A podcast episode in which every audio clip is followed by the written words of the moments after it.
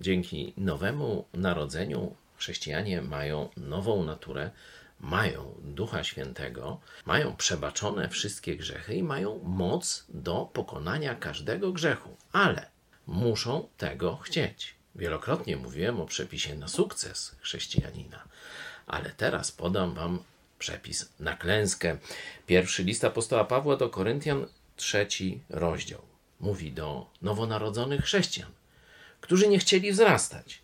Jeszcze bowiem cieleśni jesteście, bo skoro między wami jest zazdrość i kłótnia, to czyż cieleśni nie jesteście i czy na sposób ludzki nie postępujecie? Zbawiony chrześcijanin może dalej postępować głupio, po ludzku, po staremu, wedle wzoru ludzi niewierzących, może grzeszyć. Wtedy może być pewny, że to doprowadzi go do klęski.